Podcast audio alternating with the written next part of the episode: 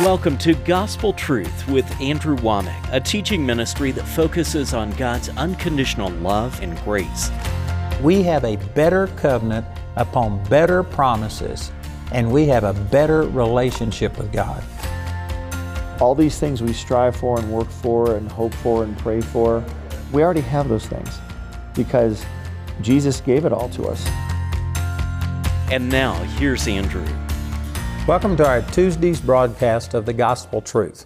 Yesterday I started teaching on a hardened heart. And I tell you, the title is kind of negative, but the teaching is positive. This is probably one of my least requested teachings. And yet this is something that God used in just a miraculous way to totally change my life. You know, this was back about two thousand and I don't even know, it could have been in the nineteen nineties. That God showed me this. But anyway, it's been a long time, and this is just one of the things that I refer to on a daily basis. You know, I teach on the grace of God a lot, and uh, I really believe that the grace of God is the gospel. It's the power of God unto salvation.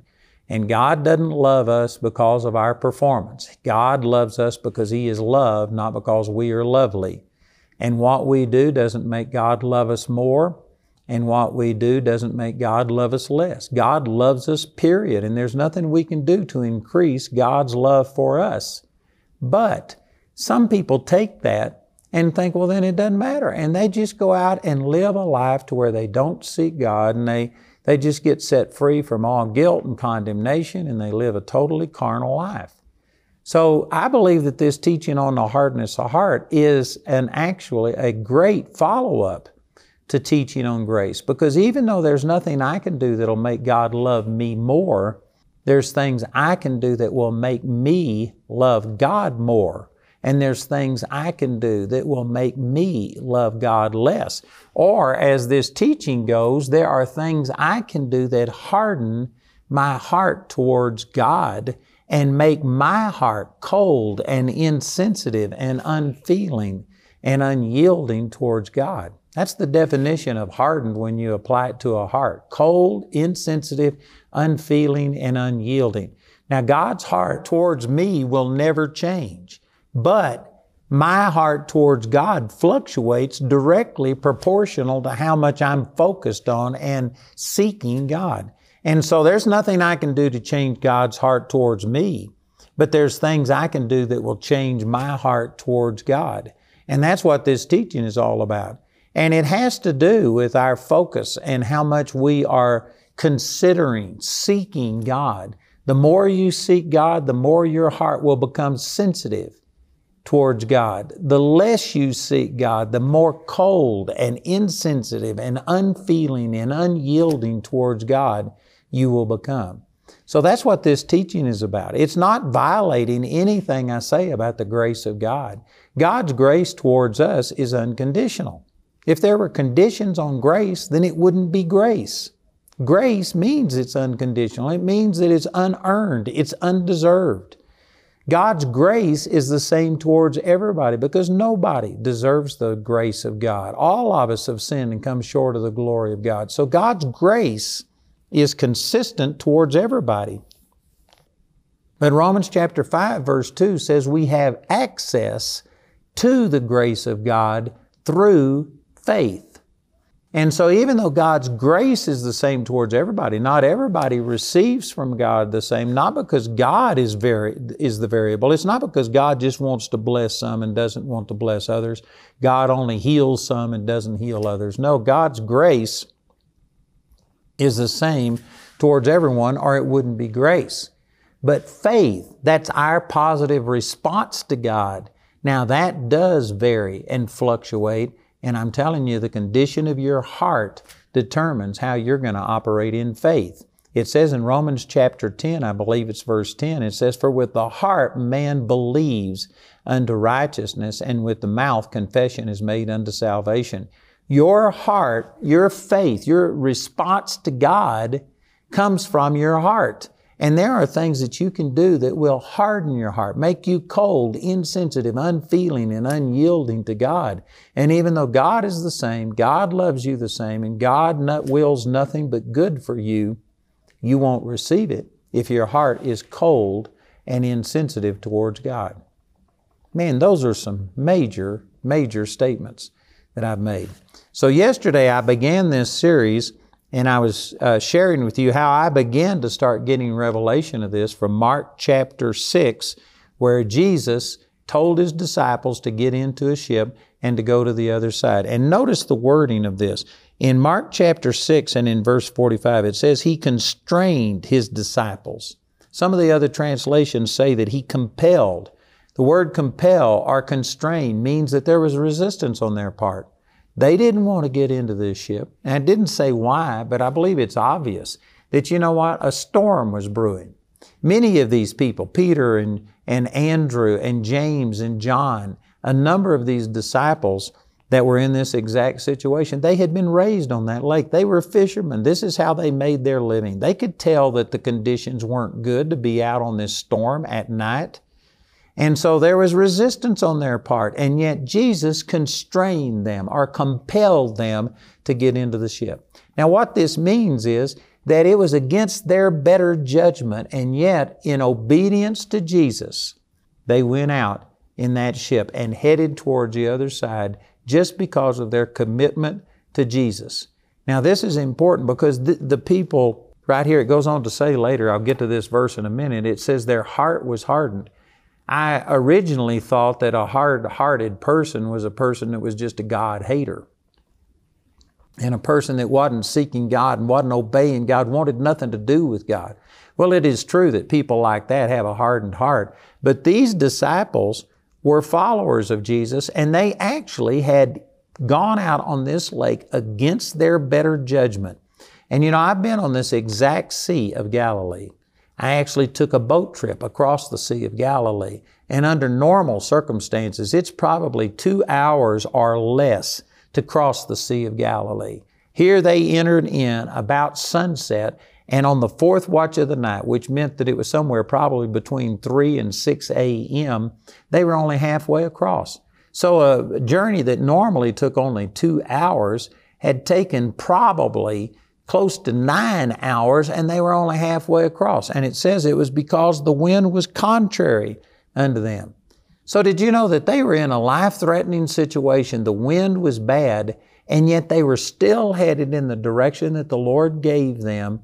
All they would have had to have done is turn that boat around, put the sail up, and boom, with the wind blowing that hard against them, they could have been back at the shore they originated from in just a few minutes. The very fact that they were still going in the direction that God gave them when it was so contrary, when the wind was contrary to them, means that they were still obeying the Lord, even at the expense of their own life. They put their life in jeopardy. Now, the reason I'm pointing this out is to say that these are people who the Scripture here says they had a hardened heart, and yet these are people that were following the Lord, following the instructions of the Lord, and doing it to their own peril. So these are not God haters. These aren't people that were just out there deliberately disobeying and fighting against God. These were people that were following God, and yet they had a hardened heart, is what it says in verse fifty-two. So the point is that a hard heart can happen to people who love God, to people who seek after God. And let me just say it this way. I believe that we live in a culture that has become so secular and so anti-God and against all of the principles of God. I mean, you can see this in morality.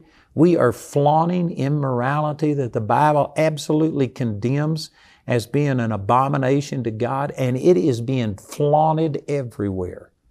Everywhere. Man, I could spend a lot of time, but if you've got any sense at all, you can recognize that our world is just anti-God. It is anti-Bible. It is against the things of the Word. In the United States, it may be a little bit better than other places in the world, but it's just varying degrees of bad. It's still not good. And we live in this culture, and I think that many of us have been desensitized to God. That's another way of saying hardened towards God. And we have become sensitive to all of this ungodliness and perversion, and it has affected our hearts. It affects the way we relate to God, and we don't even know it. It's similar to, you know, that old uh, saying about a frog that if you put a frog into a pan of boiling water, it'll instantly jump out. But if you put it in water and just gradually turn up the heat, it'll stay in there until it boils to death, and because it came on it gradually. This has happened to us gradually, and many of us have just been raised in a culture that is not according to what the Word of God says, and we don't even realize how it's affected us, how it's deadened us to hearing the voice of God. So these disciples were not God haters. They were God followers, and they were still doing what He said, even to their own peril. And then they were, it looked like they were about to sink. This same thing is written about in Matthew chapter fourteen and also in John chapter six. It's the exact same instance. In Matthew fourteen, it shows where Peter got out of the boat and walked on the water to go to Jesus. In Matthew, in uh, John chapter six, it shows that when Peter and Jesus went back into the boat, that immediately the wind ceased, there was a great calm, and the boat was just translated to the other side of the lake. This was an awesome miracle. And as I first read this, I was just so overwhelmed with this. I was thinking, God, this is This is absolutely amazing. And this is the response that the disciples had. In verse fifty-one, it says, He went up unto them into the ship, and the wind ceased, and they were sore amazed in themselves beyond measure and wondered. And that's exactly the way I was feeling, and I was feeling very good about having those feelings. And then the next verse says, For they considered not the miracle of the loaves, for their heart was hardened. And when I saw that, I realized that this is the Scripture rebuking them and saying that this being shocked, sore amazed in themselves beyond measure and wondered, having that kind of a response revealed that they had a hardened heart. They shouldn't have been surprised to see Jesus come walking on the water. Again, remember that they didn't want to go. They had somehow or another voiced this opposition, and He had to constrain them to get into the ship. So that means that this wasn't something they did on their own. They did this in direct obedience to Jesus. And you've also got to remember that Jesus wasn't in a hotel room someplace, laying in a bed and unaware of their situation. He was out in the exact same storm that they were in. He saw them toiling in rowing, knowing that it was His responsibility. He's the one that told them to go out there. So they knew that this was totally in obedience to God. They knew that He was aware of their situation. They knew that He told them to go to the other side, not to go halfway and drowned. And so they had all of these things going. You know what they should have done? They should have been expecting Jesus to come, because it was totally His responsibility. This wasn't their idea. They were doing what He told them. They didn't quit doing it. They didn't turn around and head back for the safety of shore. Everything in them, they should have been expecting some type of supernatural deliverance. And somebody says, well, how could they do that? Because any person who could feed five thousand men, not including the women and children, with five tiny loaves of bread and two fish. He could also walk on the water. He could still the storm. If they would have been thinking properly, if they would have been thinking spiritually, if they hadn't, let me say it this way, if they hadn't been thinking just naturally, they would have expected some kind of a supernatural intervention. But instead, they were just like mere humans. They were thinking only in the natural realm. You know, there's another instance of this in um, Mark chapter four. And it's not the same instance, but it's a different situation. And after Jesus had taught on the parables, uh, thirteen parables in one day, then He got into a ship and He said, let's go to the other side. Very similar type of thing. And so in Mark chapter four, it says in verse thirty-five, in the same day when the even was come, the same day as what? The same day that He had been teaching about all of these parables, about how the kingdom of God works and about how they were empowered to have faith and, and to see miracles and all of these things. That same day He said unto them, let us pass over unto the other side. And when they had sent away the multitude, they took Him, even as He was in the ship. And there were also with Him other little ships. And there arose a great storm of wind, and the waves beat into the ship, so that it was now full. And He was in the hinder part of the ship, asleep on a pillow. And they awake Him, and say unto Him, Master, carest Thou not that we perish? Boy, you know, it's easy for us to condemn them and to say, how could they dare say this to Jesus, that He didn't care about them? He didn't even care that they were perishing. And we could sit there and criticize them, but how many times have people watching this program prayed for a healing or something, or you've prayed for somebody else and they went ahead and died, or you've prayed for finances, or you've prayed for something and you didn't see it happen, and you've said something similar to this to the Lord. You've said, God, you don't seem to care. I'm dying. I've got this pain. My marriage is falling apart. My business is falling apart. My children are not serving you. And you go on and you, you kind of complain to the Lord, like, why don't you do something? That's exactly what these disciples were saying. Master, carest thou not that we perish? Notice that He was asleep on a pillow. And you got to remember that this wasn't a huge ocean liner or, you know, some kind of a vessel that had cabins below the surface. This was an open boat. And it says that they were now full with water. Jesus was sloshing around in this water. Either He had a supernatural sleep where He was oblivious to this, or probably more obvious was that He was, he was aware of what was going on, and yet He was asleep on a pillow. He knew that they were struggling, and here, here He was sleeping. He wasn't carrying His weight. He, he needed to pick up a, a bucket and bail or do something. They woke Him up and said, don't do something. Don't you care that we perish? And He arose and rebuked the wind and said unto the sea, Peace, be still. And the wind ceased, and there was a great calm. And He said unto them, Why are you so fearful? How is it that you have no faith? In other words, He didn't say, guys, I'm sorry. You're just human. I'm the Son of God manifest. I should have taken care of this. I should have done something. Nope, He didn't. He rebuked them. Why are you so fearful? How is it that you have no faith? Remember that He had just been teaching that day thirteen parables about how to believe God, how the kingdom of God worked. And in a sense, what He did was give them a pop quiz. He said, all right, guys, get into the boat. Let's go to the other side. He didn't say, let's go halfway and drown. Let's go to the other side. He gave them a word. He'd been teaching all of these parables that the kingdom of God is like a man that sows seed into the ground. He said in Mark chapter four, verse fourteen, the sower sows the word. He wasn't really talking about seeds. He was talking about the Word of God and comparing it to a seed. He was telling them how powerful the Word of God was. And then He gave them a pop quiz. Did you learn anything? Let's get into the boat and go to the other side. The one who created the heavens and the earth, the one who created that sea and the wind and the rain and everything. He said, let's go to the other side. In that Word was their power and authority, and He expected them to use it. His part was to give them the promise. Their part was to believe the promise, take their authority and rebuke the storm and do all these things. Instead, they only tried the natural. They were rowing. They were bailing. I'm sure that they had the bow of that boat faced into the waves so that it wouldn't broadside them and capsize them. And they were doing everything in the natural, but they weren't doing anything spiritual. They didn't take their authority. They didn't rebuke the wind and the waves. And when Jesus finally had to solve the situation, He says, why are you so fearful? How is it that you have no faith? If they would have been believing God and understanding He had given them a promise, they were going to make it to the other side. They could have used their faith and they could have overcome this thing in the supernatural. But instead, all they did was relate to the natural. And look at the next verse, and it says, And they feared exceedingly and said one to another, What manner of man is this, that even the wind and the sea obey Him? Jesus said that the works He did, we would do also.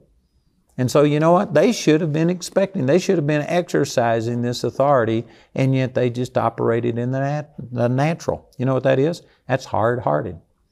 It's not sinful. Matter of fact, most people watching this program, if you were in a storm, if you were in some kind of a, uh, you know, a snowstorm, a flood, a windstorm, a hurricane, or anything like this, we just look at it totally in the natural and don't expect any supernatural intervention. And most people would think, well, that's just natural.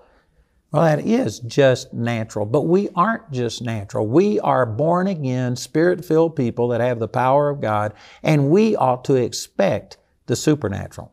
I often say it this way, if your life isn't supernatural, then it's superficial. And the sad fact is, most Christians' life is superficial. Most Christians are only doing what they can do in the natural. And if they were to see the supernatural, they're praying God, they're praying and asking God for money. But if God was to bless them somehow or another supernaturally, they couldn't receive it. They couldn't believe for it. They don't, they don't even envision things like this happen. They see themselves poor. They see themselves struggling financially. They see themselves sick. They see all of these things. We relate to the natural, but not to the supernatural. That is an evidence of a hardened heart. So going back to Mark chapter six, the disciples were sore amazed in themselves beyond measure and wondered when they saw Jesus walk on the water. Peter walked on the water to him. And then when they entered back into the boat, the entire boat was translated to the other side of the lake. You get that by combining Mark chapter six with Matthew fourteen and John chapter six. But if you put all of these together, these supernatural things happen. And they were sore amazed beyond measure. And it says, for they considered not the miracle of the loaves, for their heart was yet hardened. So a hardened heart here was not necessarily sin. It wasn't that these disciples were reading Playboy magazines. They weren't plotting murder, adultery, uh, a bank robbery or something in this boat. They were just consumed with the natural. They were just operating in the natural. And it was like they had no concept that there could be a supernatural way to get delivered from their situation. You know what that is? That's a hardened heart. A person who is limited to the natural, who can't believe that God could just supernaturally heal them, supernaturally prosper them, supernaturally save their children or save their marriage or save their business. And you are looking for only natural ways for God to minister to you. You've got a hardened heart. Now that was a revelation to me. And this is what I'm trying to get across to you. Before I can share with you the answer to what causes a hardened heart and then how to solve the situation, you have to recognize that this is a problem that I've got and I need to hear these answers. So that's the reason that I've spent two days just trying to diagnose the situation. You know, if you go to a doctor, he doesn't just start there, start giving you things. He first of all has to diagnose what the problem is. And whatever causes that problem, then you deal specifically with the root of those things. And so before I can give you the answers and before you will appreciate it and apply it to your life, you've got to recognize that a hardened heart is not just for people who are God haters and people who are rebelling at God. A hardened heart, I believe, applies to every one of us. You know, I've, I've been walking in this for decades now, and yet this is still a situation that I deal with all of the time. It's not like you ever just fix your heart and you never become insensitive, cold, unfeeling, or unyielding to God again.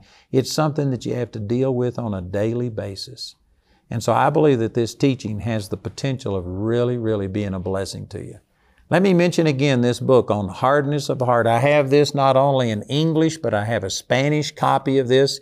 It's not a real big book, but it is a powerful book. And I also have C Ds and D V Ds. Our D V Ds were taken from a television program, and I promise you this teaching on a hardened heart would be something that would transform the way that you receive from God. It would be a blessing to you. So listen to our announcer as he gives you information about how to receive this product. And please call or write today. Andrew's complete series titled Hardness of Heart is available in either a C D or D V D album and a book in either English or Spanish. Each of these valuable resources is available for a gift of any amount when you write or call. This entire series is also available for audio download absolutely free from our website. Go to A W M I dot net to see all the ways you can get this teaching. You can get these products as part of the Hardness of Heart package, which includes both books and your choice of either C D or D V D albums from both Hardness of Heart and How to Become a Water Walker. The Hardness of Heart package has a catalog value of seventy-five dollars, but you can receive all of these valuable resources for just fifty-five dollars. Andrew's book, Hardness of Heart, is also available for a gift of any amount when you write or call. We encourage everyone to give because there's a blessing in giving. But if you're simply unable to afford it, Andrew and his partners will provide this book to you free of charge. We want to say a special thank you to the grace partners of Andrew Womack Ministries. Your gifts make it possible to put free ministry materials into the hands of many people in need. If you're not already a grace partner, we ask you to pray about becoming one today. You can become a grace partner or order resources through our website at A W M I dot net. While there, you can discover more product details and download additional free resources. Or call our helpline Monday through Friday from four thirty a m to nine thirty p m Mountain Time at seven one nine, six three five, one one one one. To write us, use the address on your screen. We appreciate your generosity and hope to hear from you today. Welcome to the A W M Minute, a small glimpse on how your partnership with Andrew Womack Ministries and Charis Bible College is raising disciples who are spreading the gospel around the world. Disciples like Jason and Sarah Lucas, full-time missionaries who are reaching the northern Arapaho people of Wyoming with the message of God's unconditional love and grace. Right here in our backyards, you've got a hurting, broken, lost people. You're talking about three percent claim to be born again on this reservation. And I just remember the Lord saying one time to me, I've not forgotten them, and I've not forsaken them. Our heart is, show them the love of Jesus, show them the freedom of Jesus, show them that they can live this life, still having their culture, but knowing who their Father is, knowing Jesus. Thank you, friends and partners, for enabling us to take this message to other cultures. To see the Lucas family destiny story, go to A W M I dot net today. Andrew's Bible College, Charis Bible College, has over sixty extension schools around the world. Go to charis bible college dot org today to find a school near you. Transforming lives, training leaders, changing the world. Charis Bible College. Hello, this is Andrew Womack, and I want to invite you to come to a special conference that I'm holding on April the thirtieth through May the first with Jesse Duplantis. We're calling it a Don't Limit God Conference. Jesse is a visionary, I'm a visionary, and we're going to be sharing with you how God has caused us to just believe big, and we're seeing big things happen, and I know it would work for you too. It's April the thirtieth through May the first, our Don't Limit God Conference.